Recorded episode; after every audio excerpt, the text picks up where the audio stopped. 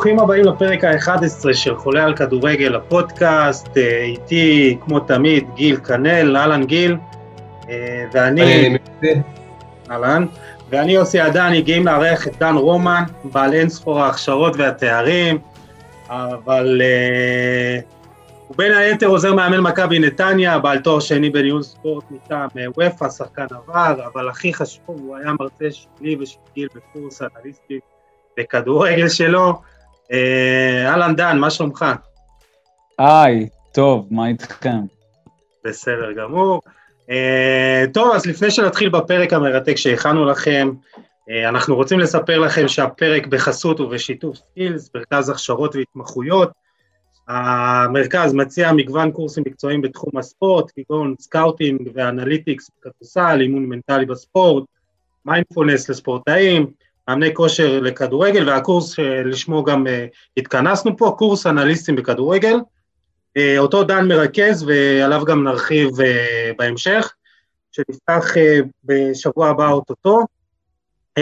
ואם ברצונכם לשמוע פרטים נוספים על הקורס הזה, אתם מוזמנים לשלוח הודעה פרטית לדף ונדאג למישהו שיחזור אליכם, או להיכנס לדף הפייסבוק של סקילס ותוכלו למצוא שם את כל הפרטים.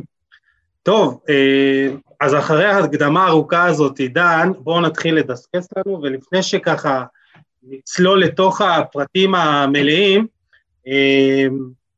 אז בוא תספר לקהל הרחב, שכרגע שומע אותנו, מה זה בכלל אנליסט כדורגל, ואם יש הבדל בין אנליסט לסקאוט. אוקיי, okay, אז קודם כל, מן הסתם שההגדרות משתנות ממקום למקום ותחומי האחריות הם משתנים בהתאם בהתאם להגדרות התפקיד פר מועדון. אה, בגדול, באופן מסורתי, מה שקשה להגיד באופן מסורתי, כי זה בעצם תפקיד שדי הולך ומתפתח ב... בשנים האחרונות ומתבסס בכדורגל, אבל אפשר להגיד שבאופן מסורתי מחלקת סקאוטינג אחראית אה, גם על גיוס כישרונות לקבוצה וגם על אה, כל מה שקשור לניתוח משחק, ניתוח של המשחק של הקבוצה שלך וניתוח אה, של יריבה, ואלה בעצם שלושה תחומי אחריות שהם, שהם מיוחסים לסקאוט או אנליסט. כמובן שכל אחד מביא את המומחיות שלו לתוך הדברים האלה, יש כאלה שהם יותר מתמקדים בגילוי כישרונות, בניתוח אישי למעשה, ויש כאלה שהם יותר אה, מומחים בניתוח אה, מערכים, ניתוח אה, טקטי של קבוצות, ואז הם בעצם מתמקדים יותר בניתוח קבוצה וניתוח קבוצה יריבה. אוקיי. עניתי על השאלה? כן, כן, כן, אבל אתה בעצם, אתה בעצם גם עבדת בדינמו דרזדן, שזה מועדון גדול בגרמניה, למרות שכיום נמצאת בליגה השלישית, הקבוצה, אז uh, היינו רוצים לדעת באמת uh, איך הדבר הזה, שהוא באמת עכשיו לאט לאט uh, תופס תאוצה בארץ, uh, אבל עדיין לא ברמה מספיקה, איך זה נראה באמת ב, במקום כמו גרמניה, שאנחנו יודעים שזה אולי המקום uh, הכי טוב בעולם בעצם ללמוד בו, ללמוד בו כדורגל. בעצם מגיעים לתובנות ש, שאולי יגיעו אלינו, שלאט לאט מגיעים אלינו, אבל עדיין לא, לא ברמה הגבוהה ביותר. אז איך אתה ראית את זה שם באמת, כשהיית שם? אמ, אז קודם כל, גם כשאנחנו אומרים גרמניה, אנחנו תמיד צריכים להיות אה, מאוד זהירים, כי מחלקת סקאוט של אה, הרטה ברלין היא לא כמו המחלקת סקאוט של דינמו דרזדן, ולא כמו מה שעושים בדורטמונד או בשלקה או בכל מקום אחר. ו, וגם שם יש סגנונות שונים, יש אסכולות שונות. אני יכול לדבר בעיקר על דרזדן, במחלקה שלנו היו בעצם... אה, המחלקה מורכבת מחמישה אנשים? כן, חמישה אנשים, אה, לא כולל הסקאוט הראשי, שהוא בעצם זה שניהל את המחלקה, ששמו כריסטיאן ולטר, הוא בעצם זה שהעסיק אותי. והמחלקה היו שלושה אנשים שהיו אחראים על שלושה שווקים כל אחד, והיו אה, עוד שני אנשים שהתעסקו בעיקר בניתוח יריבות ו, וניתוח אה, של הקבוצה עצמה, של הביצועים של הקבוצה, וגם קריסטיאן, כאילו זה שהיה אחראי, גם מתעסק בעיקר בזה. לא, הוא בעצם מתעסק בהכל כשחושבים על זה. אבל העולם הזה השתנה, כלומר גם בעולם של הסקאוטינג ואנליזה, אנחנו רואים היום אה, יותר הסתמכות על דאטה, יותר הסתמכות על סטטיסטיקה. אני זוכר למשל סיפור של יורגן קלופ, ככה כשהוא היה בדורטמונד שנה האחרונה, היא לא כל כך הצליחה, הוא, התוצאות היו פחות טובות, וכשהוא הגיע לליברפול שם בעצם, מייקל אדוארדס, אחד האנשים שם במחלקה, פשוט הראו לו דרך הנתונים שפשוט הקבוצה סבלה מחוסר מזל, ואז זה פתח לו איזו הבנה מסוימת של, טוב, צריך קצת להסתכל על סטטיסטיקה גם, אז כאילו איפה זה עומד היום מבחינת אה, אה, עולם האנליזה? אז אני חושב שנגעת בנקודה ממש חשובה, כי עוד לפני שהולכים לכל הנתונים המתקדמים, מה שאפשר להגיד שזה באמת אה, סטטיסטיקה שיחס, שהיא יחסית חדשה, שלרוב מדברים על סטטיסטיקה של אירועים שקשורים לכדור, כמו טאקל, כמו אה, מסירה, כמו בעיטה, ואוספים את זה בשנים האחרונות בצורה בעצם הרבה יותר טובה. וגם יש עוד סטטיסטיקה שהיא עוד יותר מתקדמת, מה שנקרא tracking data, שקשור אה, לאירועים שקורים בלי הכדור, סתם לצורך העניין ששחקן רץ לריצת עומק, ואז אנחנו מדברים על איסוף נתונים הרבה יותר גדול. אז הדברים האלה הם יחסית חדשים, אבל אני, אני יכול לקחת אפילו צעד אחורה ולהגיד שאנחנו בעצם מסתכלים על כדורגל כבר הרבה שנים, אה, בכלים מאוד מאוד מוגבלים. הכדורגל הוא, הוא משחק מאוד מאוד מורכב. אני מאוד לא אוהב לשמוע אנשים שאומרים, כדורגל זה, מש, זה משחק פשוט ועושים רדוקציה לדבר הזה לכמה אלמנטים. אני אוהב להשוות את זה לצורך העניין למשחק שח. משחק שח זה משחק מורכב, אני חושב שמעט אנשים יגידו שמשחק שח זה משחק פשוט, אבל כדורגל זה משחק שיש בו עוד כמה וכמה רבדים שהופכים אותו להיות מורכב פי כמה משחק שח. עכשיו, זה משחק שבאמת, כמו שהזכרת, הוא גם מאוד נתון לאקראיות ולמזל. זה משחק ש, שהזרימה שלו בעצם מייצרת אה, המון מצבים כאוטיים במשחק שמאוד קשה להבין אותם. ובתוך כל הכאוס הזה מנסים לייצר אה, בעצם ידע, מנסים לייצר קטגוריות שיעזרו להם להבין את המשחק. ועוד לפני כל הסטטיסטיקה וכל הדברים האלה, בטח לפני שאנחנו מדברים אה, אה, בטח כשאנחנו מדברים בכל מה שקשור לסקאוטינג, אפילו כלים טכנולוגיים שהם יחסית פשוטים, שהם לא משכללים את הראייה שלנו, הביאו לתמונה אחרת לגמרי של המשחק. אה, שאני מדבר למשל על אה, גופים כמו InStat ו Wyscout, שבעצם מאפשרים לך לראות שחקנים בלחיצת כפתור, מה שלא היה אפשר במשך המון המון שנים, וזה אומר שבעצם עכשיו הסיפור הוא בעצם היכולת שלך להשוות בין אה, סוגי ידע שונים, או תופעות שונות, או איך שלא תקרא לזה, או שחקנים שונים, מה שלא היה רלוונטי לפני הרבה זמן, ודורש לייצר הגיונות חדשים וכלים חדשים למחשבה. ואתה יודע מה, אני אפילו אקח אותך עוד צעד אחורה, אה, גוף כמו Transfermarkt, שזה אתר ש, שבאמת אה, מספק סטטיסטיקה מאוד מאוד בסיסית על המשחק, באמת אוסף מעט נתונים, אמ, אבל יש לו מאגר ידע שהוא בלתי נדלה למעשה, כאילו באמת אה, עשרות אלפי שחקנים בעולם. אפילו הדבר הפשוט הזה נותן לך אה, כלים שלא היו קיימים לפני זה ופשוט דורשים חשיבה מחדש על הדברים, על הפעילויות האלה, כמו, אה, שוב, כמו סקאוטינג, אבל גם כמו, כמו ניתוח, אפילו ניתוח ביצועים של, של, שאתה רוצה לעשות של היריבה שלך. עכשיו, הכלים החדשים האלה, האפשרויות החדשות האלה, הן מחייבות אותנו לחשוב מחדש על הדברים. פשוט מחייבות אותנו, ואם אנחנו חושבים על המשחק ומדברים על המשחק, כמו שדיברנו עליו לפני 20 שנה ו-25 שנה, לפני שכל הדברים האלה נכנסו, אנחנו פשוט, אה, אנחנו פשוט לא ממצים את אפשרויות החשיבה שיש לנו. עכשיו, בכל מה שקשור לסטטיסטיקה מתקדמת, אני חושב שבאמת, היום אה, על event אה, data, מדברים על בין 1,600 ל-2,600 פעולות במשחק שאפשר לחלץ, וכשמדברים על tracking data זה, זה באמת משתנה בהתאם למתודולוגיה, אנחנו מדברים כבר על עשרות אלפי פעולות משחק, או עשרות אלפי נתונים, אז יש פה, אני חושב שיש פה הבטחה מאוד גדולה, ואני חושב שה... שוב, הכלים האלה שנכנסים, שהם כבר כלים באמת מתקדמים, מאפשרים לנו לשאול שאלות שלא יכולנו לקבל עליהן תשובות לפני הכלים האלה. מצד שני, צריך להיזהר אה, ולנסות להבין את המוגבלות של הכלים האלה, כי הרבה פעמים הכלים האלה נראים מאוד מרשימים, אבל הם לא מייצרים לנו ידע שהוא, שאנחנו לא יודעים, והרבה פעמים הם, הם מתחייבים לדברים שלא תמיד נמצאים שם בגלל שהמשחק הוא כזה אקראי.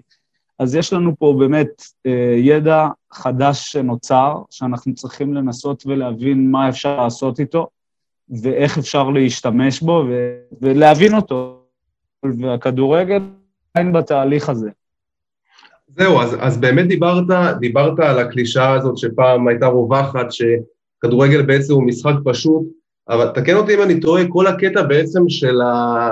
של בכלל, של האנליזה בספורט, התחיל יותר מהספורט האמריקאי, זאת אומרת מה-NBA, מהבייסבול, כמו שראינו נגיד בסרט של מאניבול, אה, אה, משם, משם בעצם זה בא. נכון. תראה... קח אותנו יותר אחורה, כאילו, להתחלה של הדבר הזה, איך, איך באמת זה בא לידי ביטוי? כל, כל היסטוריון אה, יספר לך סיפור אחר, ואני לא, לא היסטוריון, לא היסטוריון ובטח אה, לא היסטוריון של ספורט. היו ניסיונות לחשיבה סטטיסטית גם לפני אה, מה שקרה בארצות הברית אה, בבייסבול ואחרי זה ב-NBA, זה לא זה לא שלא היו, הייתה חשיבה כזאת, אבל אה, מכל מיני סיבות, שמן הסתם אני לא בקיא בכולן, זה לא משהו ש, שנכנס למיינסטרים של החשיבה. אמ, באמת, הסיפור עם מאניבול זה שאיכשהו הסיפור הזה, על בילי בין ועל מה שעשו שם ב... איפה זה היה? בבוסטון, אם אני לא טועה? אה, לא רוצה, לא זוכר, בבייסבול, שזה באמת אה, תפס, זה תפס את הנרטיב, ובאמת איך שהסיפור הזה נכתב, הוא נכתב כמועדון שאין לו תקציב, שמשתמש בכלים אנליטיים שאחרים לא מכירים וזוכה להצלחה. יש גם ביקורת על, ה, על, על איך שהסיפור הזה סופר, אבל בסופו של דבר, באמת, זה נכנס למיינסטרים של החשיבה בספורט. אז אני חושב שזה בעצם סוג מסוים של אה, אני שוב קורא לזה נרטיב, כי אפשר גם לספר את הסיפור הזה אחרת, שבאמת גורם גם לכדורגל להגיד, אוקיי, בואו ננסה לחשוב מחדש על הדברים האלה דרך נתונים. אמ, אני חושב שגם גוארדיולה הוא סוג של אב מייסד של אה, חשיבה חדשה על כדורגל.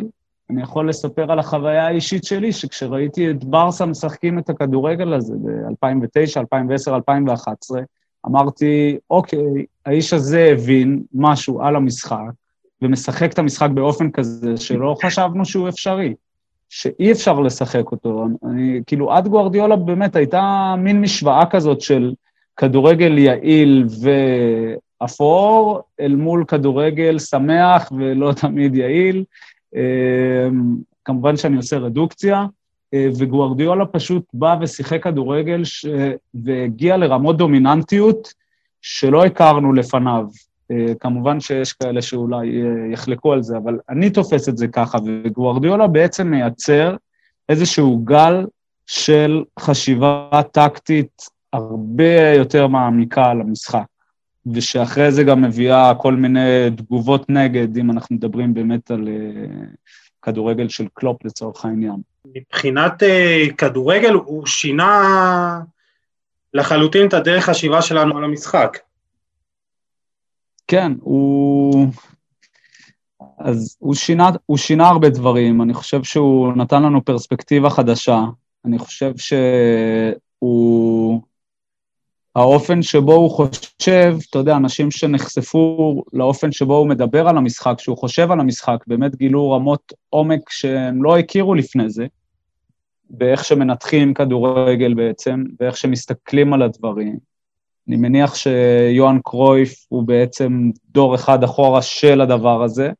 אמ, אבל כן, גוארדיולה הוא איש מאוד מאוד אה, משמעותי באיך שחושבים על כדורגל היום, איך שלא, איך שלא מסתכלים על זה. אז, אז... הוא, הוא אחד... כן. לא, דיברת גם, הזכרת את קלופ, ואז קלופ זה, זה עוד איזה גישה של ה gegen אה, pressing, ויש לך את הגישה של מוריניו. בסופו של דבר, מה שאני חושב, ותקן אותי אם אני טועה, שכל גישה מביאה לגישה חדשה שמנסה לסתור אותה, או מנסה לנצח אותה. ואתה יודע, מצד אחד אומרים uh, צ'ולו סימאונה למשל, שהוא הביא את השיטה של ה-442, קווים ישרים, ו... וקומפקטיות בהגנה וקו הגנה נמוך, ואתה יודע, זה אה, אה, שיטה מנצחת שיטה, ואז זה מה שגורם לאיזו אבולוציה כזאת של הטקטיקה. לא? אני מסכים, אני מסכים איתך, אם אנחנו נתעלה ב, באילנות גבוהים, אז uh, אנחנו נתייחס להגל שאומר שהידע מתקדם דרך תזה, האמת שהוא שאל את זה מאחד אחר, אבל לא משנה, תזה, אנטי-תזה וסינתזה. אז כן, יש גוורדיולה, ואז נוצר, מנסים לחשוב על איך אנחנו יכולים להתמודד עם סוג הכדורגל הזה, ואז באמת משתכלל כדורגל של קלופ, של סימאונה, מן הסתם שיש גם תגובת נגד, אז, אז ככה זה מרגיש, שהידע כל הזמן מתפתח. אני חושב שזה קשור גם, אבל, שזה קשור גם בעצם לאופי של הסגל, לאופי של, של השחקנים, זאת אומרת, אה, סימאונה אה, גוורדיאולה, אני לא יודע אם, אה, אם באתלטיקו מדריד הוא היה מצליח להנחיל את אותה, את, ה, את הפוזיישן, זאת אומרת שהוא הנחיל בברצלונה, או להפך, אתה מבין? זאת אומרת, אה, או יורגן קלופ, שיש לו שחקנים הרבה יותר מהירים מקדימה, שעם תנועה טובה ללא כדור, אולי היה מאבד משהו ב, ב, בשיטה של גוורדיאולה. אז באמת יש כאן כאילו אלמנט של ההבדל בין, ה, בין האופי של השחקנים, שגם אה, גורם מכריע בעצם. כן, ברור, ברור, אה, אין שאלה, אבל אה, תראה, יש את ההיגיון ויש את היישום שלו, וברור ש...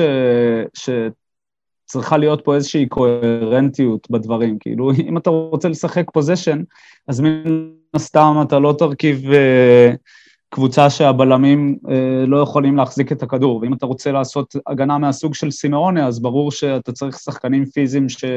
שהפיזיות שלהם היא מאוד משמעותית, ויש להם גם את האופי וגם את היכולות הפיזיות להתמיד ולרוץ ו... ולתקל.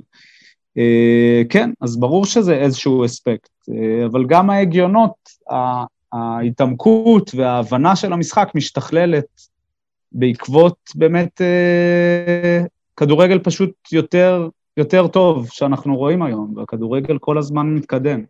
זהו, היום אנחנו, אנחנו רואים המון, אבל המון מאמנים אה, בכדורגל העולמי שבאמת אה, דבקים בשיטה שלהם, ולא משנה לאיזה קבוצה הם מגיעים, אם זה גוורדיולה שעשה אותו, אותו דבר אה, גם, גם, ב, גם בברצלונה וגם בביירן מינכן וגם בסיטי, אם זה קונטה שלא משנה מה, הוא לא זז מה... מה-352 שלו, אה, ואיפה אתה רואה בעצם את ה... איפה עובר הגבול בין הקיבעון של מאמן לסגנון משחק? אני חושב שמאמן צריך להיות מקובע בסופו של דבר לסגנון משחק, או שהוא צריך להיות גמיש אה, בהתאם ליכולת של ה... בהתאם לאופי של השחקנים שלו. אה, אני חושב שא', זו שאלה מצוינת שאין עליה תשובה, מן הסתם. תראה, בסופו של דבר, אה, כל מאמן הוא, הוא יחסית, רוב המאמנים הם יחסית ספציפיים, ויש ככה סגנון או סגנון וחצי שהם יותר מתמחים בו ויותר אוהבים אותו ויותר מאמינים בו, וזה סוג הכדורגל שהם יכולים לשחק. מצד שני, אה, ברור, ברור, ברור, שבסופו של דבר השחקנים הם אלה שמשחקים, ו... איך אומר אייל לחמן, צריך למצוא אה, שיטה שתפרגן לשחקנים, שזה משהו שהוא, שהוא מאוד מאוד נכון. אני חושב שצריך גם להתייחס פה לעוד אלמנט שזמן ההעסקה של מאמנים הולך ומתקצר, זו מגמה שהיא, שהיא נכונה לכל הכדורגל העולמי. וזה משהו שהוא משמעותי, כי ברגע שמאמן רוצה להנחיל שיטה, שלא תמיד uh, בשלב הראשוני, יכול להיות שהיא לא תמיד תתאים כמו כפפה לסגל שלו, אז זה תהליך שדורש יותר זמן, וגם לקלופ וגם לגוורדיולה לקח להם כמה חלונות העברות בשביל להגיע לרמה שהם רצו להגיע אליה מבחינת סגנון המשחק. רוב המאמנים הם פשוט לא זוכים לזמן הזה, הם עובדים עד הכישלון הראשון שלהם, אה, ואז הם באמת, אה, אתה יודע, הם נמצאים במצב שהם חייבים לנסות ולהוציא מהסגל את מה שאפשר, ולפעמים זה בא על חשבון איזשהו מיקוד בסגנון של המשחק. אז אני חושב שזה עוד איזשהו אלמנט שצריך להתייחס אליו, שמתייחסים למשוואה הזו שבין להנחיל את הסגנון שלך, לבין בוא ננסה להוציא את המקסימום מהסגל שיש לי. באופן אידיאלי... אנחנו נמצאים יום אחרי שראינו דוגמה מצוינת לזה, בעצם הפיטורים של אה, פרנק למפרד מצ'לסי. אה, נכון. מצד שני, אתה רואה, אתה רואה מאמן אה, כמו פירלו, אתה יודע, שפתח בצליעה, ועדיין לומד את הקבוצה ולומד באמת את, ה, את התפקיד שלו מהקווים, ובינתיים מקבל גיבוי. ברור, תראה, באופן אידיאלי, מאמן צריך זמן, ו... תהליכים בחיים בכלל, אבל בספורט גם, הם לוקחים זמן, ולוקח זמן להבין את הקבוצה, ולוקח זמן להבין מה אתה יכול לעשות עם הקבוצה, ולוקח זמן עד שאתה מבין איזה פוטנציאל יכול להיות לסגל הזה ומה צריך לשנות. רוב המאמנים לא מקבלים את הזמן הזה, אה, ואז גם נמצאים במציאות שהיא מאוד קשה, ואין להם מספיק זמן בעצם לכפות את הסגנון משחק שלהם, או באמת להתעמק בסגנון משחק שיכול להיות סגנון משחק שהוא... שבאמת יביא גם לכדורגל יותר טוב, כי זה הכדורגל שהם יודעים uh, לעשות. אוקיי. אני, אשאל את זה ככה, אנחנו מדברים הרבה על uh, נתונים מתקדמים, ויש לנו היום הרבה דאטה ואתה יכול לשפר שחקן, אבל איפה מבחינתך עובר הגבול בין שימוש בדאטה לבין שימוש ברגש, בהיגיון? Mm-hmm. זו גם שאלה מצוינת. זה משחק שהוא אה, משחק, אני לא אגיד עממי, אבל זה משחק שמבוסס המון על רגש, על חיבור, על אותנטיות. ברור. ברור. תראה, אני חושב שהמקום של הדאטה הוא בעיקר מן הסתם מאחורי הקלעים. מן הסתם מאחורי הקלעים, ואני חושב שאם יש לכל הדבר הזה ערך, זה בלייצר סוגי ידע שהם פשוט לא זמינים לך בצפייה שהיא צפייה רגילה במשחק. אני חושב ש... שצריך לחקור את המשחק, צריך להתעמק במשחק, צריך להתעמק בדברים שאתה עושה, צריך לנתח את הדברים שאתה עושה ולרדת לפרטים הכי ספציפיים, והתהליך הזה צריך להיות חלק מהתהליך האימוני בעצם, חלק מהתהליך של איך שאתה מנהל ומאמן את הקבוצה. בסופו של דבר, אתה רוצה להעביר משהו לשחקנים, אתה רוצה להעביר להם ידע ואתה רוצה להעביר להם עוד דברים שהם לא רק ידע, שהם גם תחושות והם גם ערכים מסוימים. אמ, ואת זה אתה עושה במהלך השבוע. עכשיו, הם לא... אני לא חושב שצר, ששחקנים צריכים אה, אה, להיות מתמטיקאים, או שהם צריכים להיות אה, חלק מהתהליך הזה עד הסוף. בסופו של דבר, האיכות של צוות אימון וצוות אה, סקאוטינג ואנליזה, זה היכולת להנגיש ידע ולתרגם אותו לשפה שתביא ערך לשחקנים. כי אם אני יכול לתת, אני יכול להציף את השחקנים במלא סוגי ידע, ו, ולא הכל יהיה, לא הכל יהיה רלוונטי, ולא הכל יהיה ישים, ולא, ולא את הכל הם יוכלו לתרגם להחלטות שיעזרו להם במגרש. לצורך העניין, אפשר לקחת אה, אה, ניתוח יריבה, אוקיי? קח ניתוח יריבה, כי זו דוגמה טובה אולי לדון במה שאתה אומר. אתה עכשיו על יריבה, אנחנו, כשאנחנו באים לשחק נגד יריבה, אתה, אתה יכול לאסוף עכשיו דאטה ולעשות מצגת באורך 200 עמודים, ולרדת לפרטים, ועל כל שחקן להוציא באמת אה, אינפורמציה מפה ועד מצרים. בסופו של דבר, אתה צריך אה, לעשות איזושהי, לארגן את הידע באופן מסוים, לעשות אה, אה, היררכיה של מה שחשוב ומה שפחות חשוב, ולהבין איזה סוג ידע באמת יכול לעזור לשחקן במגרש, ובסופו של דבר אין לך גם הרבה זמן לעשות את זה. כי אתה עושה אספה, אתה עושה שתי אספות, אתה מעביר אה, לשחקנים סוגי ידע מסוימים, בתקווה שזה ייתן להם ככה איזשהו יתרון אה, במגרש עצמו, אבל אה, אתה מאוד מוגבל בלעשות את זה. אז אני חושב ש, שיש פיתוי מסוים להשתמש ב, בידע הזה ולהציף את השחקנים, אני חושב שזה לא נכון. בסופו של דבר, שחקן, אה, וזה אולי ככה חוזר בצורה יותר ממוקדת לשאלה שלך, שחקן שעולה על המגרש, הספונטניות שלו וה, והאלמנטים הרגשיים הם משהו, הם משאב מאוד מאוד מאוד חשוב, הוא לא צריך להיות רובוט, הוא, הוא עובד כל השבוע בשביל לשכלל את ההבנה שלו, אבל במשחק הוא פשוט צריך לפעול. וכמו שאמרת, הרגש זה דבר מאוד חשוב, והחופש זה דבר מאוד חשוב, והאיזון הזה הוא דבר מאוד מאוד חשוב. אז אני, אני לא חושב ששחקנים הם רובוטים, ובסופו של דבר הם אלה שיצטרכו לקבל את ההחלטות, ולא תהיה למאמן שליטה על זה. הוא שם רק בשביל לעזור להם לקבל החלטות יותר טובות, אבל בסופו של דבר האינסטינקטים שלהם והספונטניות שלהם והדמיון שלהם במגרש, אלה המשאבים הכי חשובים שלהם. זהו, אז באמת, כאילו, רגע, שנייה יוסי, אז באמת, כאילו, זה משהו שבאמת רציתי לשאול אותך, אה, אז אתה, אתה בעצם, אתה לוקח שחקן, זאת אומרת, נגיד אה, אחרי משחק, אתה אומר לו, אוקיי, פה היית נגיד צריך לעמוד ככה, פה היית צריך להיות פה, אה, אבל בסופו של דבר מדובר פה בפעולות שרובן לא מודעות אפילו אצל השחקן.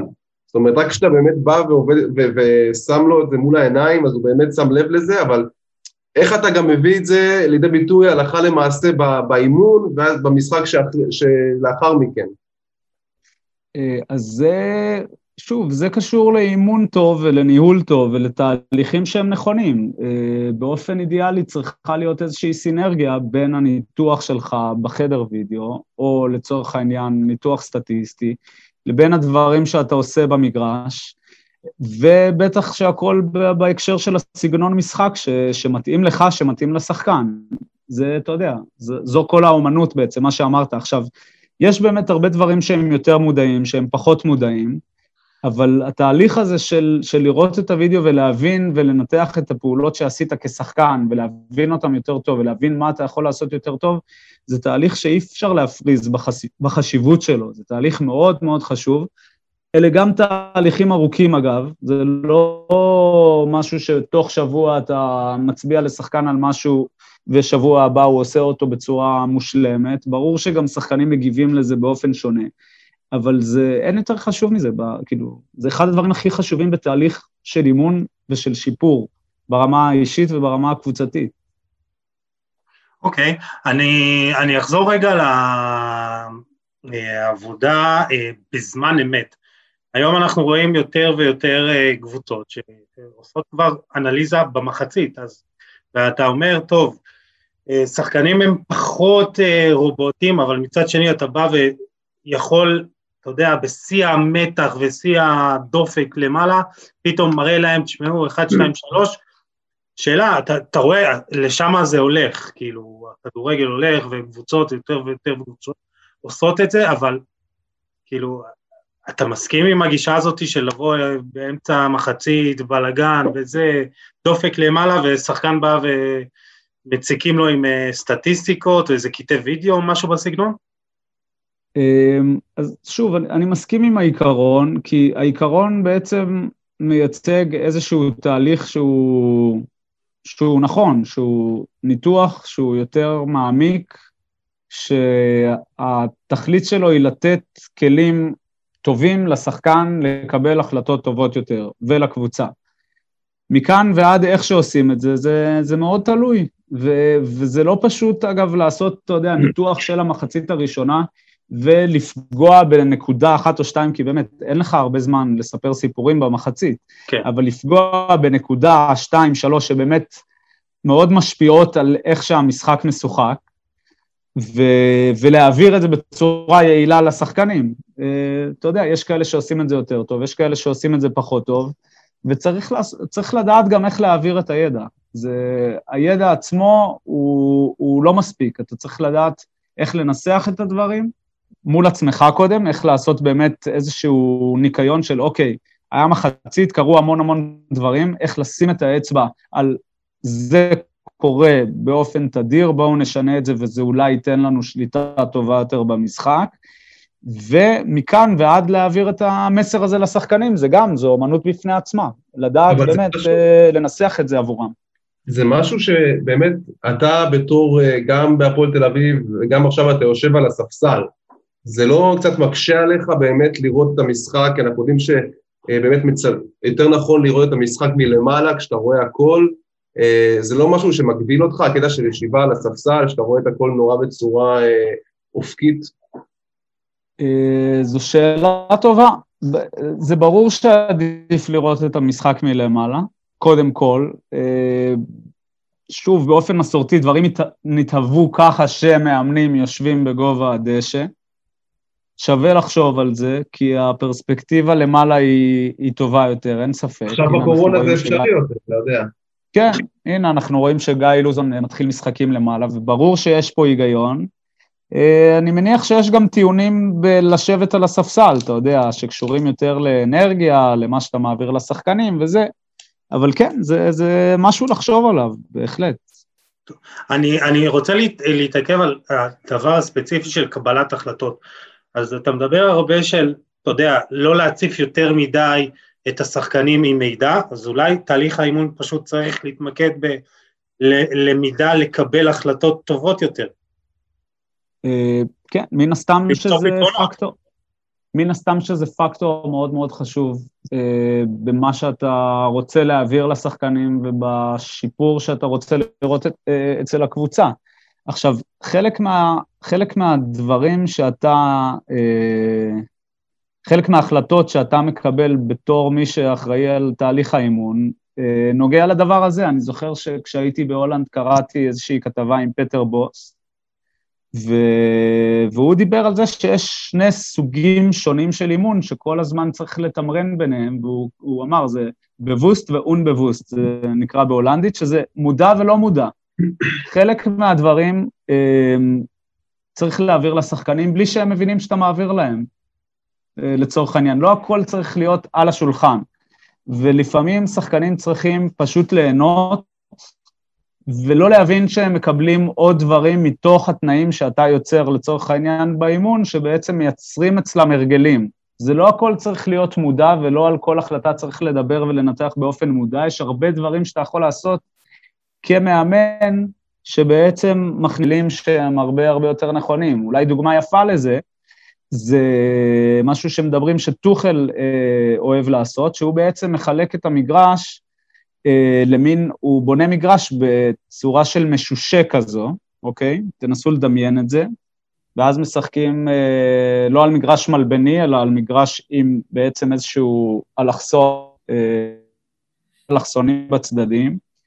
והוא אוהב לשחק ככה כי באמת הוא רוצה אה, לגרום לשחקנים שלו לא למסור, אה, כשהמגן שלו בבילדאפ לא ימסור את הכדור בפס לכנף, שזה באמת הפס הכי גרוע בכדורגל, שתמיד כל הטריגר של הלחץ הוא, הרבה פעמים זה הטריגר של הלחץ, מתוך ידיעה שהפס הזה הוא פס שמאוד קשה להמשיך ממנו פוזיישן. אז אתה יכול לדבר על השחקנים על הדבר הזה, ואתה יכול להראות להם וידאו, ואתה יכול לנתח את זה, ואתה יכול לעשות אלף ואחד דברים. ובאמת אתה יכול לעשות גם פשוט מגרש בצורת משושה, ואז הם לא יוכלו לתת את הפס הזה מלכתחילה, והם יצטרכו למצוא פתרונות אחרים. אז זה למשל איזושהי דוגמה לאימון שהוא באמת, אה, שהוא תהליך שהוא עובר לשחקנים, מייצר אצלם הרגלים בצורה שהיא בלתי מודעת, בלי לדבר על זה יותר מדי. אבל אתה מלמד אותם ש... ליצור פתרונות בעצמם, לדברים כן, האלה. מתוך ההגבלה הכי הכי פשוטה, אתה מבין? אז uh, סתם, זו דוגמה ככה שהייתה לי לראש. Okay. אוקיי. אז אני חושב באופן אישי ש... שהתהליכים האלה, הם, יש להם אפקט מאוד טוב, כי, כי הם לא דורשים מהשחקנים לחשוב יותר מדי, אתה פשוט מכניס את זה בדרך האחורית, ואתה לא משלם את המחיר הזה, כי שחקן של דבר, הוא באמת, הוא מתאמן מאוד מאוד חזק, והוא נדרש להמון החלטות כל הזמן, וככל שאתה יכול אה, אה, לייצר לו הרגלים בדלת האחורית, so called, מבלי להעמיס עליו יותר מדי, מבחינה אינטלקטואלית או קוגניטיבית, בעיניי זה, זה, זה דבר שהוא מאוד מאוד טוב. ברור שהוא דורש ממך להיות הרבה יותר מתוחכם ויותר יצירתי. אז באמת, אה, כעוזר מאמן וכאנליסט, דברים שיצא לך לחשוב עליהם ו- ולהעביר אותם הלאה למאמן, ובעצם, בכלל, בוא, בוא תספר לנו איך uh, בישראל, פה אצלנו, אה, מתייחסים לתפקיד של האנליסט, אה, עד כמה קיים שיתוף הפעולה בינו לבין המאמן, הצוות המקצועי. אז, אז שוב, אני שוב אגיד שזה מאוד תלוי ב, במקום ובאנשים. כמו בהרבה דברים אחרים, זה מגיע אלינו קצת יותר מאוחר, אם אנחנו משווים את עצמנו לטופ העולמי, וזה די מובן. ובעצם נוצרה פה איזושהי נישה שמערכות צריכות להתרגל אליה ולהבין מה היא יכולה להביא להם. אני יכול להגיד שבלא מעט קבוצות, אה, האנליסט משחק תפקיד, אה, תפקיד משמעותי בתהליך של קבלת ההחלטות. וזה משהו שהוא יחסית חדש, ואני מניח שהוא רק ילך ויתפתח. עכשיו אנחנו רואים שיש גם מחלקות נוער ש... שנותנות לאנליסטים יותר ויותר מקום ויותר, אה, ויותר פונקציות, וזה זה תהליך עבודה שהוא נכון יותר ומקצועי יותר, ולכן אני רוצה להאמין שהוא רק ילך ו... ויקבל את המקום הראוי לו בכדורגל שלנו. אוקיי, okay, אז, אז באמת לדבר קצת על הזירה המקומית, הביצה המקומית שלנו, וזה מתקשר לשאלה שאחד העוקבים שלנו ככה שאל, רן פלג, אה, קודם כל, אפשר לקיים דבר כזה פה בישראל, דיברת על מחלקת אה, סקאוטינג בדרדזן, עם חמישה אה, אנליסטים וסקאוטים ועוד ראש אה, מחלקה. אה, קודם כל, האם אפשר לקיים דבר כזה בישראל, ומה בכלל העלויות של מחלקה כזאת? כאילו, זה משהו שהוא אה, affordable, כאילו אפשר, אפשר לממן אותו. קודם כל, אני חושב שתמיד צריך להיזהר מהשוואות שאנחנו משווים את עצמנו לכל מיני מקומות באירופה. אני מאוד נגד זה, כי התנאים הם מאוד מאוד שונים. אני חושב שזה מאוד לא הוגן להשוות את עצמנו לליברפול ולאתלטיקו מדריד ו- ולליון, כי וואלה, יש שם תנאים מאוד שונים, יש שם אה, מסורת אימון שהיא שונה לחלוטין, יש שם משאבים שונים, ויש שם, כן, חלק מהמשאבים זה, זה תקציבים ש, שאי אפשר לדגדג פה. אז זה נכון שצריך להסתכל על המקומות האלה וללמוד מהם כמה שיותר, ולנסות לאמץ חלק מהדברים שהם עושים. אה, מצד שני, אנחנו צריכים להבין איך לעשות דברים באופן שמתאים לנו ושהוא שהוא מתאים להקשר של הכדורגל שלנו פה. וחלק מהדברים אנחנו גם יכולים לעשות יותר טוב, הנה, אני, אני אגיד את זה ככה, זה לא איזושהי גישה שהיא, שהיא אומרת, אוקיי, אין פה כסף, אז אי אפשר לעשות. לא, ממש לא. יש הרבה דברים מאוד טובים אה, ב- בישראל, אה, גם בתחומים אחרים, אה, לצורך העניין, מאוד אוהבים להתגאות בהייטק שלנו, כאילו, יש לנו יכולת לעשות דברים כמו שצריך. וצריך להבין איך אנחנו עושים את הדברים האלה, איך אנחנו מאמצים את הדברים הטובים שאנחנו רוצים לשאוף אליהם, ונותנים להם איזשהו תוכן שמאוד יתאים פה. אז אני חושב שהתשובה שלי זה כן, צריך לעשות את זה, אפשר לעשות את זה. יש מקומות שכבר עושים ועובדים בצורה שהיא, שהיא רצינית והיא נכונה. מצד אחד זה, אה, יש לנו אה, תנאים שהם מאוד שונים, מצד שני זה גם צריך להבין שהדברים האלה לוקחים זמן, אבל כן, אני לא רואה סיבה שלא. כאילו, בסופו של דבר, 80 אחוז מהסיפור זה ניהול, ואם יש לך ניהול, אתה כמו שצריך, גם עם משאבים מוגבלים יותר. אוקיי, okay, אז מה אנחנו כן יכולים לעשות אחרת ממה שאנחנו עושים כרגע? כאילו, איזה, איזה צעדים ראשוניים אתה היית ממליץ למחלקות נוער, מועדונים, כן לעשות כדי באמת אתה יודע, צעד ראשון כזה, ממה להתחיל? תראה, קודם כל אנחנו צריכים ללמוד טוב יותר, אמ, שזה משהו שאני חושב שאנחנו לא עושים מספיק, כי אם להתייחס לדבר הקודם שאמרתי, הלב של העשייה והחשיבה של הכדורגל הוא מן הסתם לא נמצא פה כרגע. ואנחנו לא תמיד מעודכנים מספיק איך נראה כדורגל אה, בטופ שלו, גם מבחינת החשיבה והניתוח שלו. ואני חושב ש... שאנחנו צריכים לדעת ללמוד טוב יותר, זה הדבר הראשון. וברגע ש... ואם יהיה לנו מספיק אנשים, אנשי מקצוע ואנשי ניהול, שיש להם ידע שהוא לא נופל מהידע שיש במקומות הטובים, וידע הוא, הוא מן הסתם קשור למשאבים, אבל אפשר להשיג את הידע הזה, כן? זה לא משהו שאתה לא יכול לעשות. ברגע שיהיו פה מספיק אנשי מקצוע שיהיה להם את הידע הזה, אמ, זה יהיה הצעד הראשון, ואגב, יכול להיות שגם נדע לייצר אנשי מקצוע שיש להם ידע אפילו יותר טוב. אבל כל עוד אין לנו את הידע, מאוד קשה לייצר פה ולבסס פה תהליכים שיהיו תהליכים נכונים, שיביאו לפיתוח כדורגל טוב. אז באמת, אה, דיברת על פיתוח כדורגל טוב, אז חלק מזה זה גם אה, הקטע של זרים. עכשיו, אנחנו רואים שקבוצות, מצד אחד כן מגיעים לפה הרבה פעמים זרים ברמה גבוהה, מצד שני יותר מדי פעמים מגיעים לפה זרים אה, שהם ברמה לא מספיק טובה, אה, אז בואו באמת נעבור, נדבר קצת על סקאוטינג. זאת אומרת, mm-hmm. אנחנו נכשלים אה, בלהביא זרים בגלל כסף, בגלל בחירה אה, לא נכונה או שימוש יתר בסוכנים. איך, איך אתה רואה את זה? אז אה, לפני הכל צריך לנסח את הציפיות מהדבר הזה. בכל העולם סקאוטינג זו הפעילות שהיא הכי קשה לעשות, כי לא, זה לא רק, זה לא רק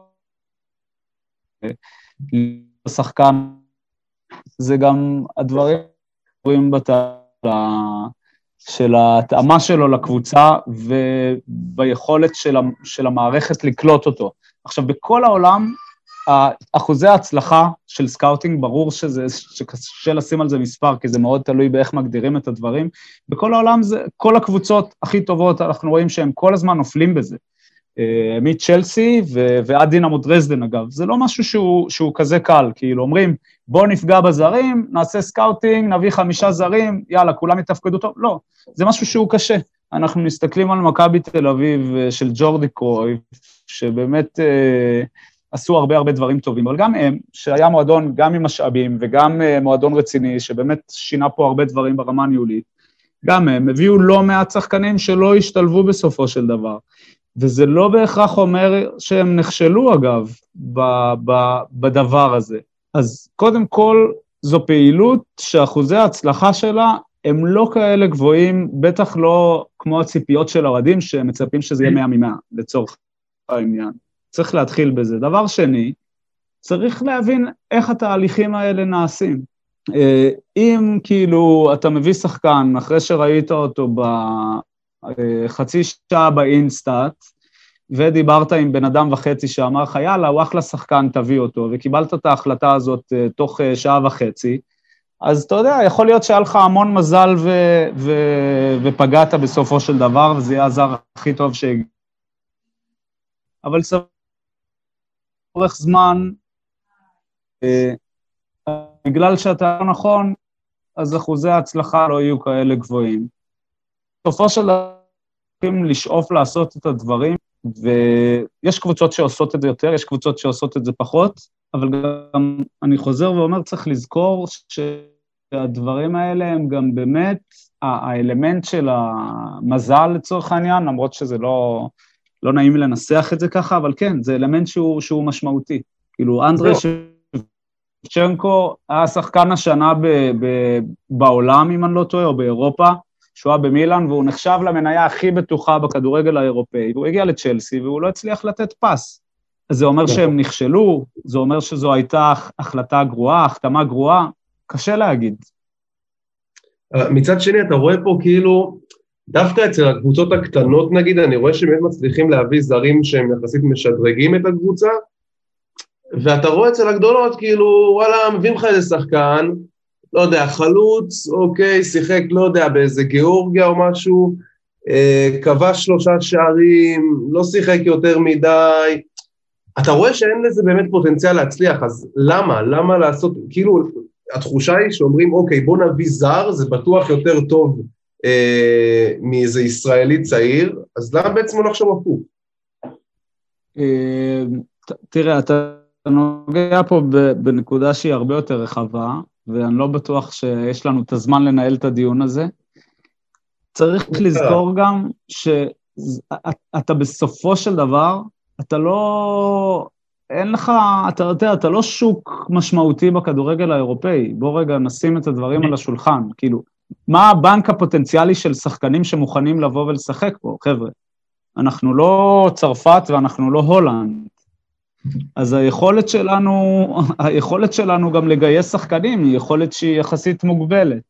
יחד עם זאת, כן, יש משהו בנקודה שלך, אמ, שכן משמעותי ב, במשוואה הזאת של קידום שחקנים צעירים לעומת הבאה של שחקנים מבחוץ, אבל זו מגמה שהיא נכונה לכל הכדורגל האירופאי, כל הכדורגל העולמי.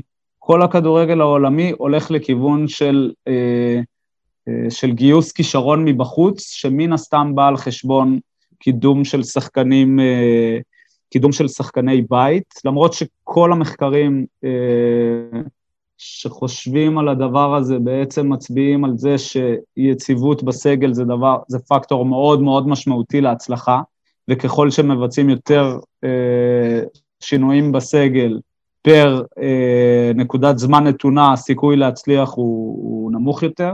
אה, לא תמיד מנסחים את זה ככה, לא משנה, אני לא, לא אכנס אתכם לפרטים של הדבר הזה. גם אופ"א, אגב, יש לה עכשיו אה, אה, קמפיין שאומר training, אה, not trading, כאילו, זה קשור גם למגמות כלכליות של אחרות ולדומיננטיות של סוכנים ולזה שיש המון אנשים שרוצים לגזור קופון בכדורגל, ומן הסתם שמביאים שחקנים מבחוץ אז יש יותר כסף שמתגלגל. אז זאת שאלה שהיא, שהיא רחבה יותר, והיא גם, היא נוגעת לניהול כדורגל ולידע, ולהבין אילו תהליכים הם נכונים, אה, צריכים לעמוד בבסיס, איזה, אילו תהליכים צריכים לעמוד בבסיס של ייצור כדורגל טוב על המגרש. וזה גם, זה אחד מהם. וגם פה צריך אה, לנתח את הדברים ולחקור אותם. ולהתאים אותם לקונטקסט אה, ספציפי, ו- ולעשות דברים נכונים, ולאורך זמן זה יעבוד. טוב, אז אני, הזכרנו באמת סקאוטינג וזרים, אז ככה ממש בקצרה, איך עושים סקאוטינג נכון? אילו פרמטרים מסתכלים עליהם? באיזה תוכנות אתם אה, משתמשים כדי להביא שחקן? אז אני חושב ש, שכשעושים סקאוטינג, אז יש כמה רמות אה, בעצם, או כמה היבטים שאת אתה מנסה לחקור ול, ו, ולקבל עליהם תשובה. אה, מן הסתם שיש את ה... קודם כל את מה אתה צריך. אתה צריך לנסח מה אתה צריך, וזה לא כזה פשוט לנסח מה אתה צריך. אתה מסתכל על קבוצה כמו, אה, לצורך העניין, אה, סתם אני אומר, מכבי תל אביב. מה מכבי תל אביב צריכה? זאת לא שאלה כזאת פשוטה כמו שחושבים. כאילו, אתה צריך להיות פה מאוד מדויק, אתה צריך לנסח איזשהו פרופיל באיזושהי עמדה שמשתלבת בדבר הקיים שיש לך ויכולה אה, אה, לשדרג את הדבר הזה. זה לא כזה פשוט לנסח את זה, זה לא כזה פשוט אה, לדעת להתמקד אה, ולהבין את זה בצורה נכונה. ואז אתה מתחיל, אה, אתה יודע, אתה מתחיל לחקור ולנסות למצוא שחקן ש, שבאמת יכול אה, להתאים לפרופיל הזה, ולנסות לצבור כמה שיותר אינפורמציה על השחקן הזה, גם בנוגע להיבטים המקצועיים שלו, אבל גם בנוגע להיבטים המנטליים ולאורח החיים שלו. ככל שיהיה לך יותר אינפורמציה, מן הסתם זה יהיה יותר טוב. אמ, אבל בסופו של דבר, ההתאמה וההטמעה של השחקן בקבוצה, זה... הם לא פחות חשובים מהיכולת שלך אמ, להבין אה, על מה, כאילו להבין מי זה השחקן ו, ואילו איכות יש לו. אלה לא תהליכים שהם, שהם אה, אה, ש, ש, שמשתלבים בסופו של דבר. אני חושב שאחת הבעיה זה שאחת הבעיות, ובסופו של דבר אתה צריך, אני חושב שפעילות נכונה היא פעילות שמייצרת לעצמך בסיס יחסית רחב. של מידע, שבזמן אמת אה, יאפשר לך לקבל החלטות בזמן קצר ותחת לחץ, ולא להתחיל לחקור רק אה, בתחילת החלון, ואז איכשהו לקבל החלטות על בסיס מעט מידע. אוקיי, okay. uh, טוב, את האמת אנחנו ככה מתקדמים uh, לסיום הפרק, אבל uh, בכל זאת אנחנו נשמח uh, שתסביר לנו קצת על הקורס אנליסטים, אה, שאתה מוביל אותו, וככה איך הוא נולד, מה לומדים, מה המטרה שלך בקורס? אז טוב, אז יש לי כל מיני מטרות. אני באופן, אם אני אספר קצת על עצמי, אז כאילו, כבר כשחקן הרגשתי שלא תמיד אני, אני מבין את המשחק מספיק טוב, או, ש, או שאני מקבל מספיק כלים בשביל להיות שחקן טוב, ותמיד ניסיתי להבין בעצמי ולהשיג ידע בעצמי בשביל להבין את המשחק יותר טוב, וזה משהו שהוא מלווה אותי עוד מהימים שלי כשחקן. וחלק מהתהליך שלי, של ההתפתחות שלי כאיש מקצוע, זה כל הזמן לנסות ולחקור ולהתעדכן ולקרוא מה עושים במקומות אחרים בשביל בעצם לשכלל את הידע שלי. ואני גם, גם חושב ש, ש, שברמה הקהילתית או ברמה הרחבה יותר, אנחנו, אנחנו צריכים לשנות את השיח שלנו. ואת הדרך שבה אנחנו מדברים על כדורגל ולייצר דיבור על כדורגל שהוא דיבור מקצועי יותר ומעמיק יותר, בשביל, כתנאי לעשות כדורגל יותר טוב. כאילו, כל עוד אנחנו נגיד, כן נלחמו, לא נלחמו, כן רצו, לא רצו, אה, אז, אז כל עוד אלו יהיו הקטגוריות היחידות שדרכן אנחנו מבינים את המשחק, לא יהיה פה כדורגל טוב. ואז זה, אלה, אלה, אתה יודע, אלה, זה מה שעמד בבסיס שלי, במוטיבציה שלי לעשות איזשהו קורס אנליסטים. בקורס עצמו, אנחנו באמת אה, מנסים להציג לתלמידים כמה רמות של ניתוח וכמה אופני ניתוח, וכמה פרספקטיבות על המשחק, אם זה פיזי, אם זה טקטי, אם זה סטטיסטי. בכל מיני חתכים, ברמה האישית, ברמה הקולקטיבית, אה, סקאוטינג, אנליזה, אה, שיעור בנוי ככה, הסילבוס בנוי בצורה כזאת שאמורה לתת איזושהי פרספקטיבה שהיא יחסית אה, כוללת של הדבר הזה. בסופו של דבר, יש הרבה דרכים להעביר קורס אנליסטים, אני חושב, ואפשר להתמקד בטכנולוגיה, ואפשר להביא כל מיני מרצים שיכולים אה, לתת זוויות מעניינות על המשחק. אני באופן אישי חושב שהבסיס של, ה, של, של, של הסיכוי שלך להיות אנליסט טוב, זה היכולת לשאול שאלות נכונות על המשחק ולנסות להבין איך אתה יכול לתת, למצוא את התשובות. היכולת שלך לחקור את המשחק. ואני חושב שזה ההיגיון שהוא, שהוא שזור לאורך הקורס, זה איזשהו ניסיון להקנות לסטודנטים כלים בסיסיים, אוקיי? כי בסופו של דבר אנחנו מדברים על קורס שהוא 12 או 13 מפגשים, כלים בסיסיים לחשוב על המשחק בצורה טובה יותר.